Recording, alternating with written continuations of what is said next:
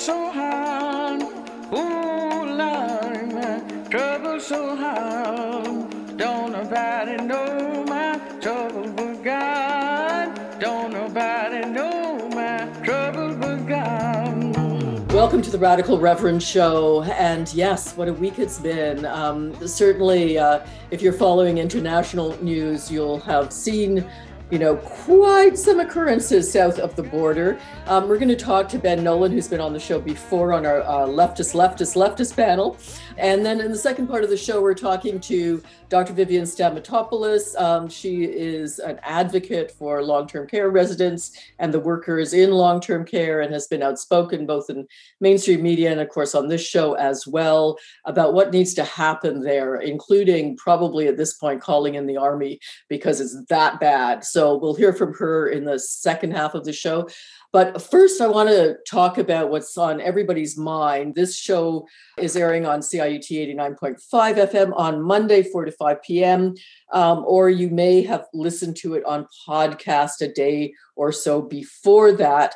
But either way, um, we're coming up to inauguration. Um, we've seen a coup attempt, a feeble one, but scary in the Capitol. And we want to kind of drill down on that. So Ben's going to help us with that. Uh, ben, if you re- recall on the Radical Reverend uh, show, is a doctoral student in political science, political theory at the University of Massachusetts at Amherst. And Ben, welcome back to the Radical Reverend show. Thanks so much, Sherry. So let's start off. What's it like where you're at? You're in academia, in high academia, uh, and you're in political science. I mean, I can't even imagine what it must be like, you know, sitting in your cafeteria there. what is the buzz? What is the buzz? Trump has been a tremendous trauma to the discipline of political science, which has had its fair share of traumas. It was not prepared for the end of the Cold War, so it was still kind of recovering from the trauma of not having anticipated that it's been very charged. Of course, it's a bit weird because we're in like in the COVID red. We're not like interacting with each other in cafeterias. We're all mediated by Facebook. Virtual cafeterias. yeah, etc. And to be honest, there hasn't been a tremendous amount of formalized discussion trying to come to any sort of departmental consensus on what this all means. But there's been a really personal connection to this whole thing because a sort of right wing provocateur, ultra Zionist who's become known in right wing media circles named Louis Shanker was arrested in New York a couple days before the protest after a Tesla that had been stolen from Nevada and loaded with a fake bomb covered in Black Lives Matter signs was basically discovered in a parking lot charging station in Queens the speculation is that it was bound for the protests, the uprising that happened in the Capitol a couple of days later. So our discourse has really been dominated around the issue of like, how do we deal with hardcore right wing, possibly violent students that are literally out to try to make a spectacle out of maybe us and make us targets of right wing violence? And so that's been kind of the focus of the discussion in the department. There's a real carceral reaction to it, especially among the Americans, where suddenly everyone is cheering on the FBI. Arguably, the agency most responsible for like what happened in their quest to track down and arrest these white supremacists. This is discourse about like, yeah, we should lock them up forever, which I, you know, I think is unlikely that these overwhelmingly middle and upper class, well-connected white people are going to end up in jail for a particularly long time. And I don't think jail is exactly the best place to think that you're going to de radicalize white supremacists. so that's been interesting to watch and a bit distressing. I think that there's an impulse, especially among the sort of section of the discipline that really sympathizes with the Democratic Party, to try to cast this as a kind of 9 11 that gives a sort of moral imprimatur to push an agenda on the terms that they want to push it. The problem is that the Republicans haven't been cooperating in the way that the Democrats cooperated with the Republicans post 9 11. I mean, the impeachment went through the House with, I think, 11 Republican factors, quote unquote, voting for the Democratic ticket, which means that 95% of Republican House members did not support the impeachment. And for a conviction to happen in the Senate, I think that they're going to need about 16 Republicans to come on board, and that seems extraordinarily unlikely. The effect, if a conviction happened, would be that Trump would be barred from ever pursuing higher office again. So there's this idea that this is this very desirable thing. But at this point, it seems fairly obvious that the impeachment was mostly a symbolic act. I mean, Trump is the first person in history to be impeached twice and now accounts for half of the presidential impeachments in American history. But it's not clear what the actual consequences of this will be. To get back to the Louis issue, I mean, an ultra Zionist, what strikes me and probably is a bit mind blowing to listeners is how can someone who is a Jew march shoulder to shoulder with clear neo Nazis? I mean, people have swastikas on their paraphernalia. I mean, how does that happen? I And this is these weird marriages made in hell in the Trump followers. But any thoughts about that? I mean, he again was a student at your university. I hesitate to speculate, but there's no shortage of very good reading material on this. A good place to start might actually be Hannah Arendt Eichmann in Jerusalem, which talks a little bit about the way that Zionism pre the solution to the quote unquote Jewish question that was offered by Hitler catastrophically, Zionism was offered as an alternate solution to the Jewish question in a way reifying the idea that there is this fundamental Jewish question, that there's Jews that are a problem to deal with. It is an anti universalism, which kind of sets up an idea that you have a commitment to your own narrow political community ahead of any commitment that you have to anyone else, which actually is very compatible with any number of other anti universalisms notably fascism. But I mean, yeah, like there's a picture of a guy with a shirt that says Camp Auschwitz. There's a real cognitive dissonance there. Absolutely. So, what we're calling, I guess, up here, or has been called a fascist coup. And I know people throw the term fascist around pretty loosely. But I mean, clearly there seem to be a couple of factors there. One that in a sense, people are saying it's an inside job, but certainly there was some corroboration among the Republicans with some of the folk who were part of this. And then the other aspect of it is complete lack of security and the involvement of police in it, um, as well as possibly military these things are the kind of thing that give people, I'm sure, down there nightmares at night. But you know, what's your take on that? Yeah, so there's been news reports that police officers who are off duty were part of the march and flashing their badges to try to gain access to the Capitol. Military officers were flashing their credentials to try to gain access to the Capitol. I don't think it should come as a surprise to anybody that American law enforcement is deeply involved in the far right movement in the States. This was something that we've known about since the early 20th century. Like law enforcement was born, uh, the sort of American model of policing was born out of the slave patrols in the South we all know that rage against the machine line like some of those that our forces are the same that burn crosses this is something that is not a surprise that the police have been infiltrated by the far right and by white supremacist ideologies what's surprising to me is in that context again how people are looking to the fbi and other police agencies to be the solution to this, which seems tremendously short sighted, especially if you know anything about the history of the FBI and undermining and persecuting and, in many cases, murdering activists in the Black and Indigenous movements throughout the 20th century. There was a picture that went around uh, social media that I kind of jokingly reposted and said, Is this an art installation? But it was of the National Guard, you know, dozens and dozens of them asleep on the floor of the, the Capitol. And, and I was thinking, uh, it was such a bizarre photo. I mean, what do the Democrats make of that? You know, they're certainly were the target of this attempt to rush the building. Um, what if some of those National Guard, what if some of the cops that they think are there supposedly there for their security turn against them? Who could they trust? It must be weird. Right. I, and I'm sure that that's a source of anxiety for Democratic lawmakers. I mean, maybe I'll end up being wrong about this, but I think it's pretty unlikely at this point. The strangest thing about this to me is this is all happening to prevent a Joe Biden administration, like someone who's been running on a promise to expand police budgets and like I think it's very likely that actually deportations will go up under Biden. All these things that are claimed as the policy priorities of this movement were very effectively prosecuted under Obama, which Biden is promising to be a, a sort of continuation of.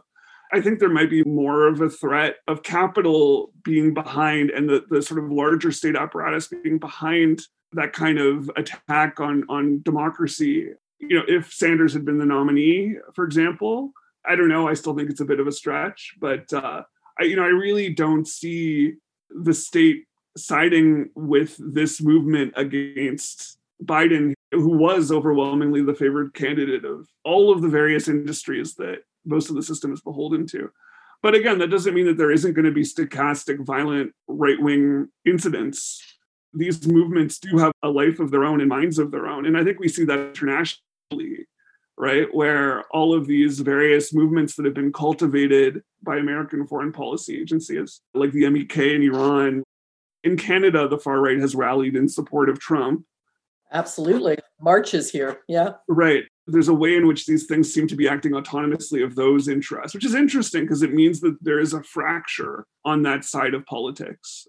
Well, we just had an instance here where Erin O'Toole, the conservative leader, has just hired one of the main uh, uh, men behind Ontario Proud to be in part a, a, potential campaign manager for the next campaign. And this is an ultra right news, well, if you call it news source and has a slogan let's take back canada. I mean this is this is trump language coming out of the so-called progressive conservative party of canada. And by the way if you've just tuned in you are listening to uh, the radical reverend show. We're talking about all things american because people are talking about all things American. With Ben Nolan, uh, he's a doctoral candidate in political science and theory at the University of Massachusetts Amherst. And you had mentioned, Ben, about the frequency of international flags and insignia among those who were kind of storming the, the Capitol, which is really interesting, which I don't think I've seen on mainstream media much of. So talk about that a little bit. Yeah, well, it's interesting because this movement tends to be portrayed as so ultranationalist and because the US and the US is the center of the world there's like a full stop that happens after that. So again you don't see this portrayed. But there is an internationalism at play that was evident again in the flags that were being waved. In the pictures of this protest you saw the indian flag you saw the south korean flag you saw the japanese flag i saw the south vietnamese flag. That's not one that would be familiar to most people since it doesn't exist as a political entity anymore there was the MEK flag, which uh, is the Iranian flag, except I think it has a griffin uh, insignia in the center of it. And as I mentioned, there have been all of these solidarity with Trump demonstrations that have been happening literally all over the world. Usually they're quite small, but the idea that this is purely an American fascism or a fascism that's contained within American borders is short sighted, is wrong. America isn't even really a nation, it's an empire. And it's tied into all of these other nodes internationally where there's a genuine solidarity with this vision of what politics should look like.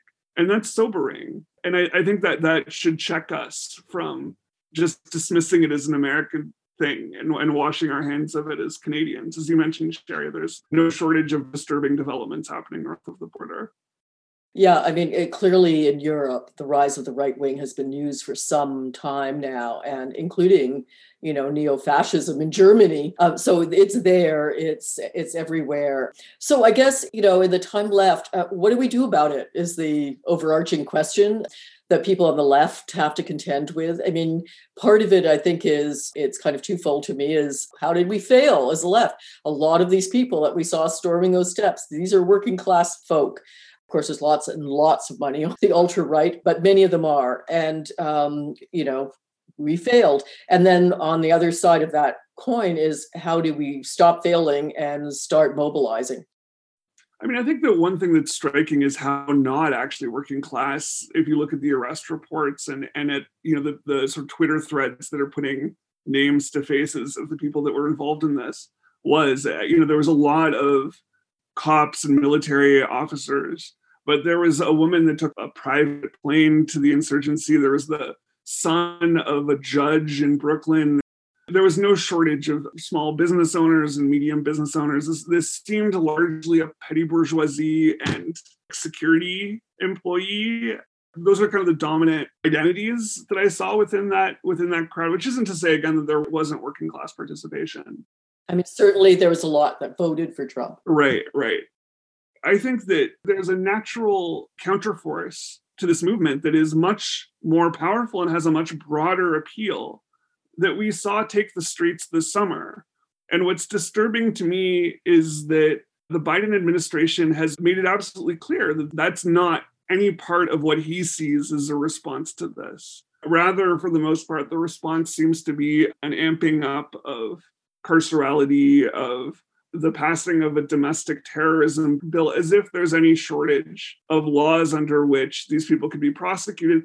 And to sort of recognize that that's the case, you just need to compare what these people are being charged with with the charges that were levied against protesters at Trump's inauguration who many of whom are facing like 70 year jail sentences for being in a crowd where a business's window was broken you know and of course we saw the way that any number of the protesters this summer in the movement that followed the murder of george floyd how they were treated by the carceral state and what kind of charges they're facing the state has no shortage of sticks with which it can hit these people again i think it's a huge mistake to go down that path because it only legitimates the use of those same tools against the left, which is overwhelmingly what they will be used against.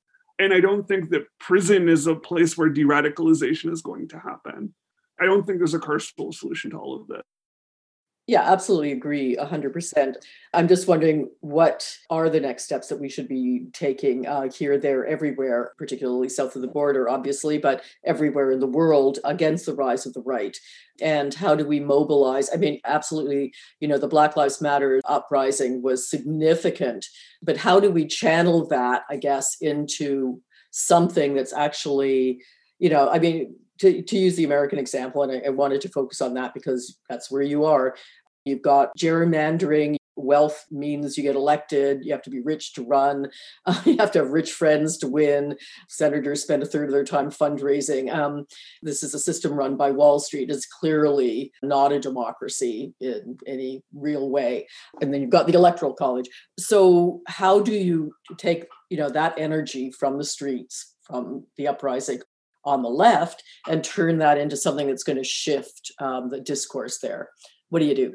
Yeah I, I, wish i could give you a more satisfying positive answer but i'll give a negative answer which is that i don't think that this fight is going to be won through like posting. You know to the extent that the response is happening via social media platforms and people are having arguments on social media platforms i don't think that that's how that's going to be won. I think that you need to be connecting with members of your community and with organizations that already exist that are thinking strategically about how to respond to these threats you know and how to build social cohesion and bonds that create the sort of resiliency that can stand up to these threats.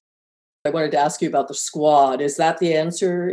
Is the answer the left wing of the democratic party? Is it bernie I think Alexandria Ocasio Cortez tweeted something that was basically making a similar point to the one that I was making about how there isn't really any shortage of laws that can be used to prosecute these people. And so it's weird that the solution that's being offered is creating more and more carceral bureaucracy and, and giving more weapons to cops. I don't want to like say that that doesn't necessarily play a role, but I don't think that we can sort of sit on our laurels and expect that to be what's going to redeem the country or anything like that. I mean, it's a very small number of voices within this political establishment, mm-hmm. and they've been sequestered away from the levers of power pretty effectively. Yes, we certainly see that in the Biden appointments, that's for sure. Well, yeah, and, and in the blocking of Alexandria Ocasio Cortez from committee chair appointments, that she was like the natural sort of person to get. I'm not hugely optimistic, but I don't again want to be so cynical as to say that they're not going to play a role and that they don't have an important role in helping communicate to people what's happening and how to respond to it. So we just have a minute or so left. Speaking to Ben Nolan here, um, University of Massachusetts, Amherst, um, political uh, science slash theory doctoral student about uh, all things American that aren't necessarily just American, but um, part of an international you know movement to the the right. Um, one might say fascist. Um, so, I mean, it, you know, on inauguration, Ben, what will you be doing? I'll definitely have some popcorn made. I mean, my hands are a little bit tied. I, you know, again, it's it's an interesting position to be a Canadian in the states for all of this stuff, and especially a Canadian studying politics in the states for all of this. I'm I'm really looking forward to getting back in the classroom with undergrads. Like to me, that really helped me get through the fall was working with the students and sort of having the opportunity to sort of see the world through their eyes and um, help them think through what was happening. Yeah, so well, certainly next time we talk, we'll have to talk about the universities, all universities' role in all of this, because they're not the neutral, impartial uh, institutions they pretend to be. Far from it. Um, at any rate, thank you so much. It's been a lot of fun, and we'll talk again at some point. Take care, Ben, and stay safe. Bye bye. Thank you, Sherry. It was a pleasure, and you as well.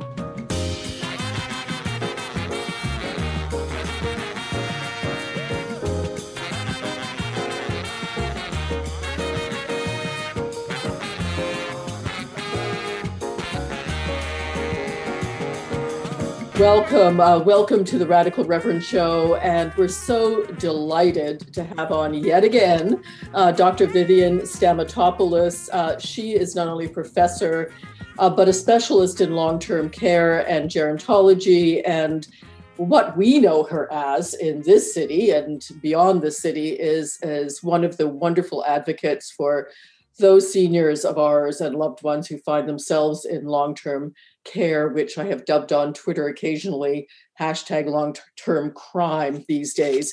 Uh, but we have a new day in Ontario, uh, Dr. Vivian. We have uh, a new lockdown, so to speak. So, first and foremost, I'd like to talk about that. Um, what was your reaction when you saw the new guidelines? A little confused, a little confusing. Um, I'm not quite sure if they're going to have the desired effect.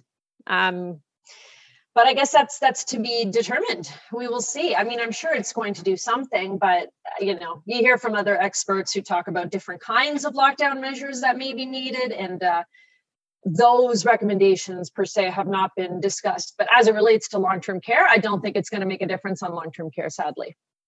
So let's look at the situation in long term care. I mean, it's been quite a journey when this started making news. And as we know, I mean, again, data is difficult, and I assume you're finding the same thing I am, but in terms of the number of actual deaths. But we know that the vast majority of deaths in Canada and certainly in Ontario from COVID have been in long term care. So maybe just for those who didn't catch our last discussion, maybe just talk about that a little. Why is that? Well, sector was not prepared for this kind of outbreak. It was um, known to have chronic staffing shortages well before the pandemic, and issues with you know improperly trained workforce, uh, largely unregulated workforce. Um, we knew that there were problems heading into the pandemic, and then when the pandemic hit, uh, it was it was just a complete disaster um, especially in the early days, given the you know global shortage of PPE. But you know, the first wave came and, and it went, and um, we had our own you know creation of our own PPE stockpiles, and that wasn't an issue. And we knew what we needed to do based on the lessons learned in the first wave in order to protect this sector ahead of the second wave. However, our government simply did not implement the recommendations of experts. And here we are now with a projected um, mortality even greater for the second wave than the first wave. And that really shouldn't be happening given that we learned we should have learned lessons from the first wave and we don't have that shortage of PPE anymore.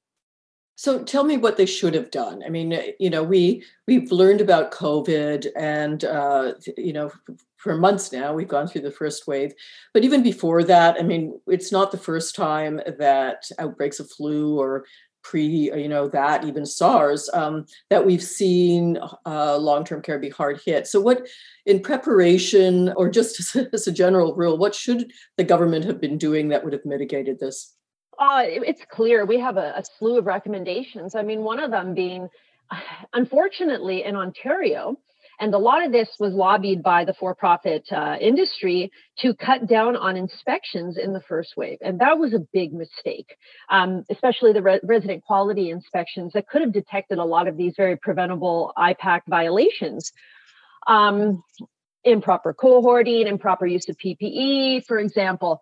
And sadly, uh, the government listened to this lobby and curtailed the amount of inspections that were actually occurring. So that was a big problem.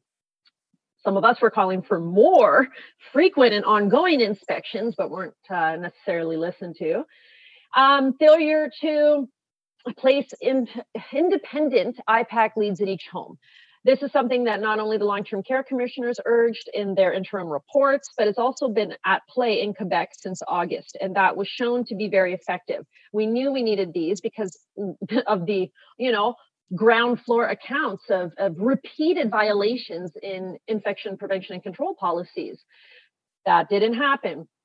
Uh, obviously, not expediting vaccination. I mean, really, we could have finished all long term care homes by now had we actually had a proper plan in place that treated vaccination like the emergency operation it was, targeting it to long term care and not again diverting it to acute care, to hospitals. That was a big mistake. Quebec instituted uh, their vaccination clinics, half of them inside long term care homes. They were smart.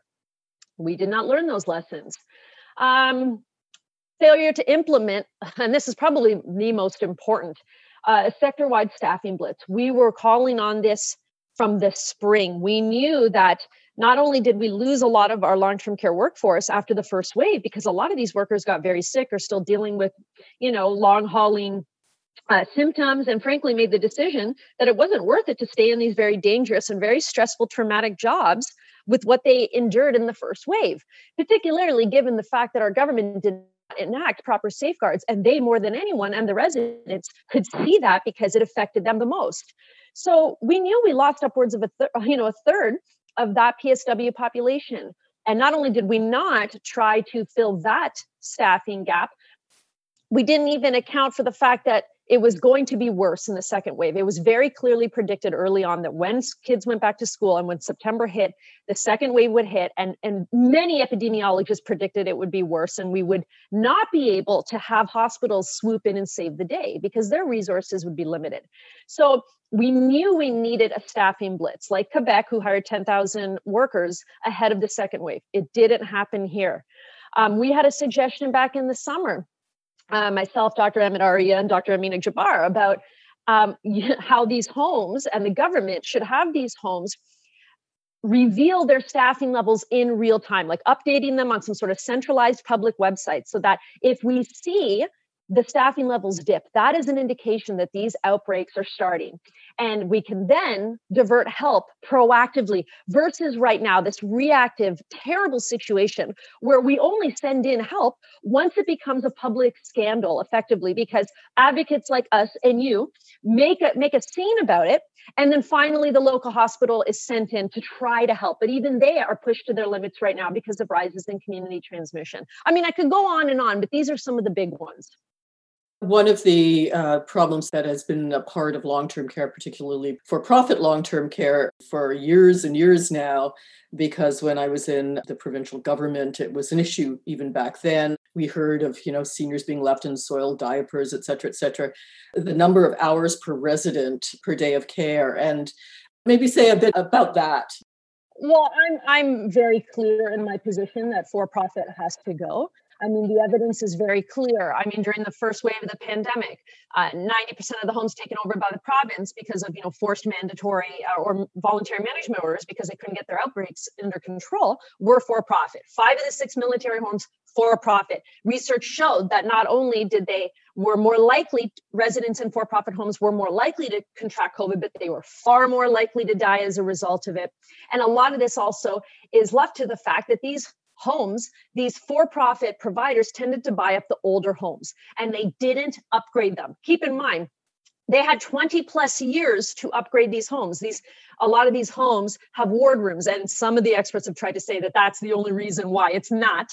Don't buy into that rhetoric. Ward rooms is part of the problem sure. And the, they don't get me wrong these companies had the money to make the upgrades. Why didn't they who knows? Why didn't the subsequent governments not just the ford government but previous governments why didn't they make sure that these homes actually you know upgraded their facilities? Because keep in mind they knew as you had pointed out earlier that overcrowded facilities with these ward rooms every year these homes suffered with higher rates of seasonal flu and other respiratory viruses. The danger was known in these overcrowded older design standard homes yet nothing was done to fix them but furthermore, we know that typically in these homes, understaffing is a problem. There's more of a greater reliance on uh, agency workers, which also is problematic.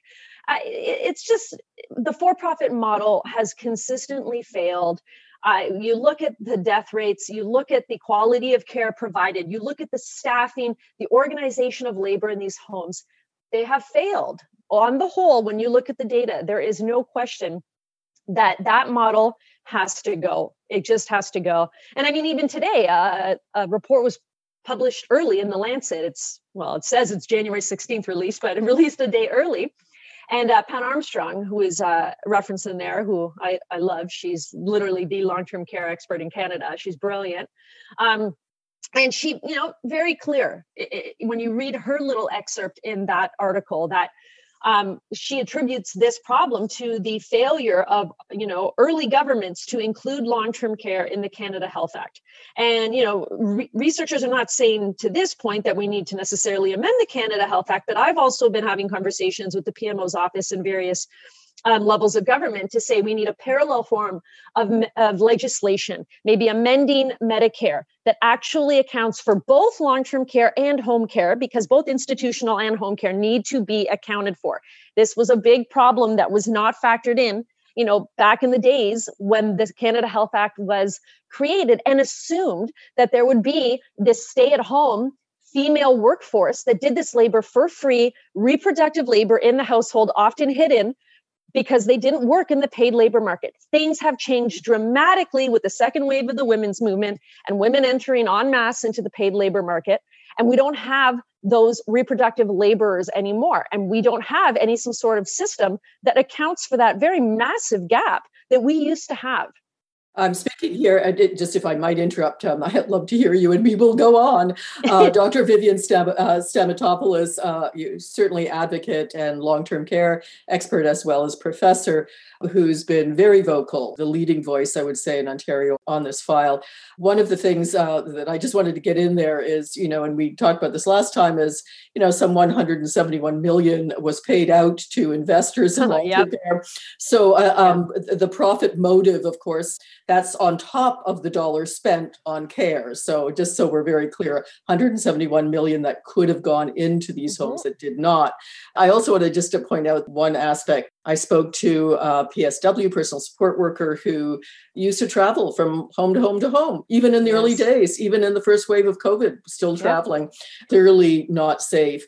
But I want to ask you you've been speaking to the Prime Minister's office, you among others what has the response been? Do you think there's any action going to happen? Uh, we're certainly not getting yeah. that from Dr. Uh, Fullerton's office, who's the uh, minister in charge of this file provincially. So, what about federally?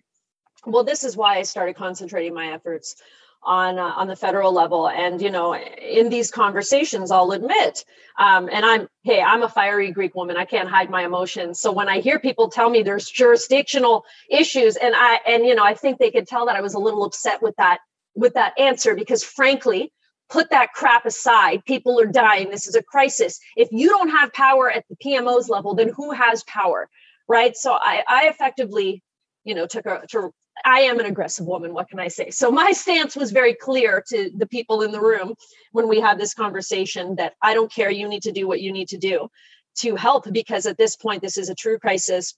We know what's going to happen in the next month or two and it's not going to be good and these seniors need somebody to help them.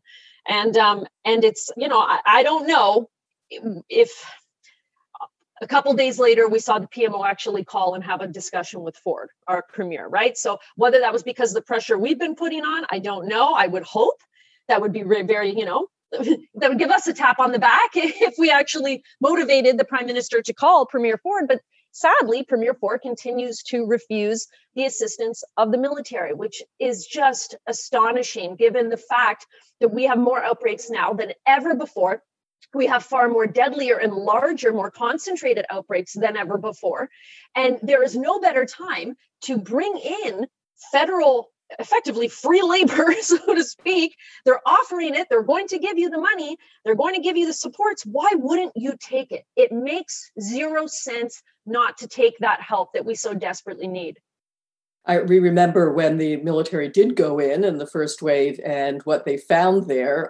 You have posted around Orchard Villa, for example. Maybe just tell us a little bit about what they found, and and that might be the clue to why they don't want them going in again and finding perhaps the same, even worse situation. What did they find when they went in? Oh, it was a nightmare. I mean, you know, residents were malnourished. Uh, there was massive weight loss because these poor residents weren't being fed. Someone actually died from being choked because they were fed lying down. Well, like what? Things that you could never even imagine happening right now in Ontario, in Canada, in healthcare, but happening. Um, residents falling and not being attended to in time, like serious injuries uh, that were unattended. Um, of residents being left in soiled diapers so long that you know they, they had skin breakdowns and then they those became infected and that can become deadly. I mean just hor- horrifying negligence. I mean in there were insect infestations in many homes broken or malfunctioning elevators windows. I mean these places were just completely unsafe for these residents. And not only because there wasn't enough staff um, but also staff a lot of the staff that were working were not properly trained. So they made various mentions of how you know both nursing staff and um, other workers just did not have updated and proper health uh, care skills to provide the, the required care. Um, in addition to workers who were just thrown onto the floor with zero training whatsoever, because that's a smart idea in the most dangerous sector at the most vulnerable time, right? Um, so things like this. So of course, have people. The first thing that people have started to say when uh, Premier Ford turned down that help twice now, not once but twice, is that they don't want another military report. They don't want another bombshell report that will not only show that you know things have not improved in the second wave but actually have gotten worse. Yeah and uh, and one could be a little cynical and say when you look at the at who sits on the boards of many of these long-term facilities you're seeing a whole lot of one particular party that are sitting there and that have vested interest there that you yeah. know would not be in their best interest now um, there's so much to talk about uh, talking uh, again to dr vivian stamatopoulos here on the radical reverend show one doesn't know where to start. Of course, the Ford government made it more difficult to sue long term yeah. homes. But today, um, we saw an announcement that there still is a lawsuit going ahead for Extendicare, some 200 million they're going oh, after. I have words for Extendicare say them. yes. So listen, and this is something that I also brought into conversation with the PMO's office. That what we, oh, part of the, the thing we need to do, apart from bringing long-term care and home care into public delivery, nonprofit delivery exclusively, but in the interim, creating national standards until we actually phase out private standards, uh, private long-term care. So part of that is increasing the penalties and the fines for these bad actors. And a prime example I gave to the PMO's office is that of Extendicare. Extendicare is a Canadian company. Uh, and in the states in 2014 they were effectively litigated out of america in the largest settlement in us history involving a nursing home chain because they were found to have failed to hire enough nurses and professionals which led to what they described as pervasive, pervasive problems including you know the failure to prevent serious falls and head injuries failure to prevent bed sores sound familiar um, allowing patients to become malnourished and dehydrated and develop infections that led to unnecessary hospitalizations. And according to the Assistant Attorney General in the case, these problems, quote unquote, stemmed in large part from Extendicare's business model, a model that was driven more by profit and less by the quality of care provided. Now, as per the 43 million record salary, I mean, sorry, uh, penalty that they were levied, they had to agree to enter in a five year, wait for it, corporate integrity agreement requiring an independent monitor to assess their staffing levels and other measures to ensure that they were improving quality. What did they do instead? They said, meh, we don't want to deal with that. So they sold they they sold their entire portfolio in the states, and I imagine then concentrated on Canada. Like, are you kidding me?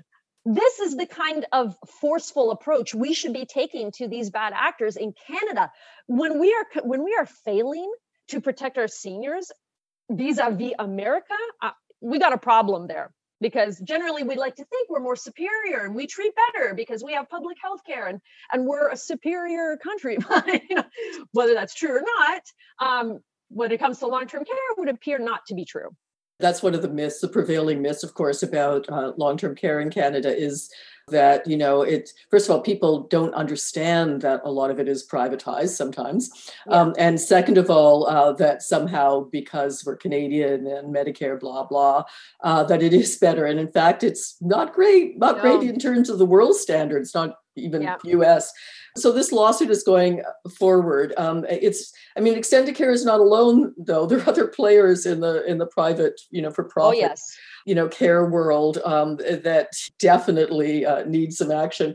So i mean here we are. I mean i, I was one of the uh, talking again to dr vivian stamatopoulos uh, advocate professor um, expert on long-term care about the situation, which is now a humanitarian crisis. I mean, let's name it for what it is in our long term care. Majority of deaths from COVID uh, come from long term care in our seniors. And uh, today, um, you posted, or was it yesterday, um, a picture oh. of a typical meal that was sent to you, um, which was uh, just to to draw a picture for folk out there in listener land, kind of a half a piece of, of white toast and a shriveled up sausage as being a meal for someone. I mean, people just don't get it. And part of this, and maybe you can talk about this, is the lack of eyes on by families and people who care. So, talk maybe about the lack of family involvement now. Well, yeah, a family are increasing being increasingly being limited. I mean, uh, there is the there is supposed to be the allowance of one essential caregiver who still has access, and quite frankly, that is the individual who sent me that photo, the essential caregiver of her mother in long term care.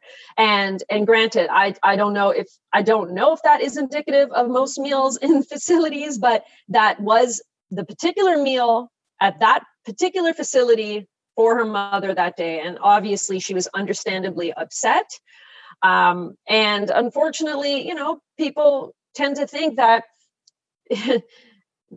everything is fine in the absence of family but family are so important to being really whistleblowers and, and pointing out when things are not okay. And this home is a heavenly it's a large home it's a for-profit home and it's currently being hit in outbreak. It's got a very large outbreak.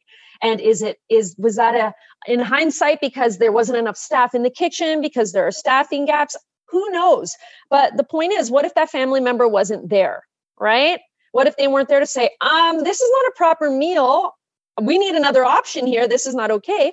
That then that family member wouldn't have eaten. And this is what we're hearing that a lot of malnutrition links to just either not enough staff to feed the residents properly because it takes a lot of time to feed a lot of seniors in these facilities it's not they need assistance with being fed and you can't force feed these individuals lest you end up in these choking cases or instances so Unfortunately, family are the most important safeguard for these seniors in these homes, bar none. There's no question about it. Any limitations on their access will lead to more deaths, will lead to more neglect, and will lead to violations. Quite frankly, I had a family member reach out to me three weeks ago about an, an outbreak that was starting. And um, they had noticed clear IPAC violations on the floor when they were visiting and they alerted me and I alerted the local public health officer. And unfortunately, the public health officer did not intervene. And now that home is upwards of 100 cases. And now his mother might die because of it. And I am just so upset for him. And and even when you do whistleblow, unfortunately, we have a system right now that is not um, fast enough to act on the account of not only families who are whistleblowing, but even me trying to help out as an advocate saying, you need to get help into this home. This is not okay. There are things happening here that are contributing to preventable death. Get help in this home. Help was not sent in. And now we have to live with the fact that this person, this family member, like a lot of the family members that I've grown very fond of, might lose his loved one because of this. And that makes me incredibly sad and incredibly angry at the same time. The Red Cross has apparently been in uh, some 20 homes um, since the outbreak began. But the call from the Ontario Health Coalition and as well from you, as we've heard this. Yeah, they're not good enough. Is that the army needs to go in now? I mean, they yes. really are dealing with crisis intervention. Well, yeah. But here, here's the thing that people don't realize, and, and this is why I've been hitting this home, is that Red Cross are just civilians. I had a few of these reservists actually reach out to me and tell me that they they can't even assist with feeding because they don't have CPR training. like this, they are not a backup for the military. The military were comprised of medical teams of two registered nurses, 10 medical technicians, and surrounding general duties personnel. I mean, there is no comparison between the military healthcare teams and the Red Cross. The Red Cross effectively are porters in these homes. They send them, okay, you run and do this, you clean this, uh, deliver this tray to this resident, but you can't help them eat it. Well, well, I'm sorry, but as, as well intentioned as they are, and don't get me wrong, I'm not. This is not a you know an attack on the Red Cross because I, I love these people for for trying to help and wanting to help, but they are not the call. Um, they are not good enough to replace military health teams. You're listening to the Radical Reverend Show, either on podcast or on CIUT 89.5 FM. And I'm talking to Dr. Vivian Stamatopoulos, who is the advocate uh, currently for long term care in our province, professor, uh, expert in the field. And we're talking about the situation. Obviously, it, it's a humanitarian crisis. I want to go back to the government lack of action here. We heard in recent press conferences, uh, the premier it was the, the most egregious case of baffle gab I think I've ever heard when he was asked about where is the army and why isn't the army going in since, you know, yep. since the prime minister offered offered that help and he kind of blathered on but basically didn't give an answer. So there's that and clearly the call is send in the military, um, not just for field hospitals, as he did mention, or for whatever, uh, but vaccination go, rollout. Yeah, go into the homes yeah. and yeah. help out. But also, you know, we have a minister uh, of that portfolio who wasn't oh. part of these conversations. oh, she I found kind of interesting. She wasn't even there on the screen. Absolutely, we were all saying, "Where is she?" Has she talked to you at all? Has she reached out to you at all? Never once. And what I find hilarious is that they refuse to engage with me, um, no matter how many times I've obviously, and you've all seen me directly try to engage with her um, in email as well. But instead, they go around me and they'll try to engage with people who have either recently interviewed me or people that they know I've had high ranking meetings with. So recently, they reached out to um, uh, Melissa Miller, who's a long-term care lawyer, who I've been including in a lot of these meetings I have with the PMO's office in terms of you know how to really affect positive change going forward.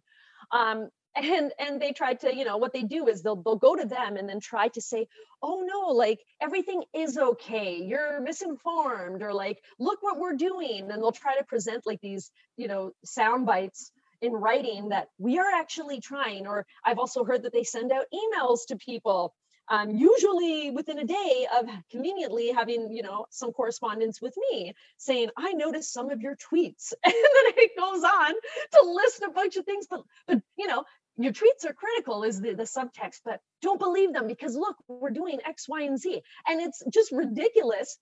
That's the only time you ever hear from her which really i think is her staff who are tweeting and sending these inane emails which are just offensive and actually only enrage these individuals more who receive these but when it comes to actually listening to the experts and listening to the advocates, where is she?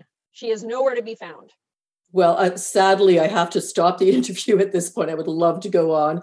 Um, you're listening to the Radical Reverend Show. I'm the host, Cheri DiNovo. I've been talking to Dr. Vivian Stamatopoulos, who is uh, the advocate really at the moment in Ontario uh, and expert in long-term care field. And boy, do we need uh, more um, on behalf of the families who you've seen on your screens. Um, you've seen uh, Dr. Vivian on your screens as well.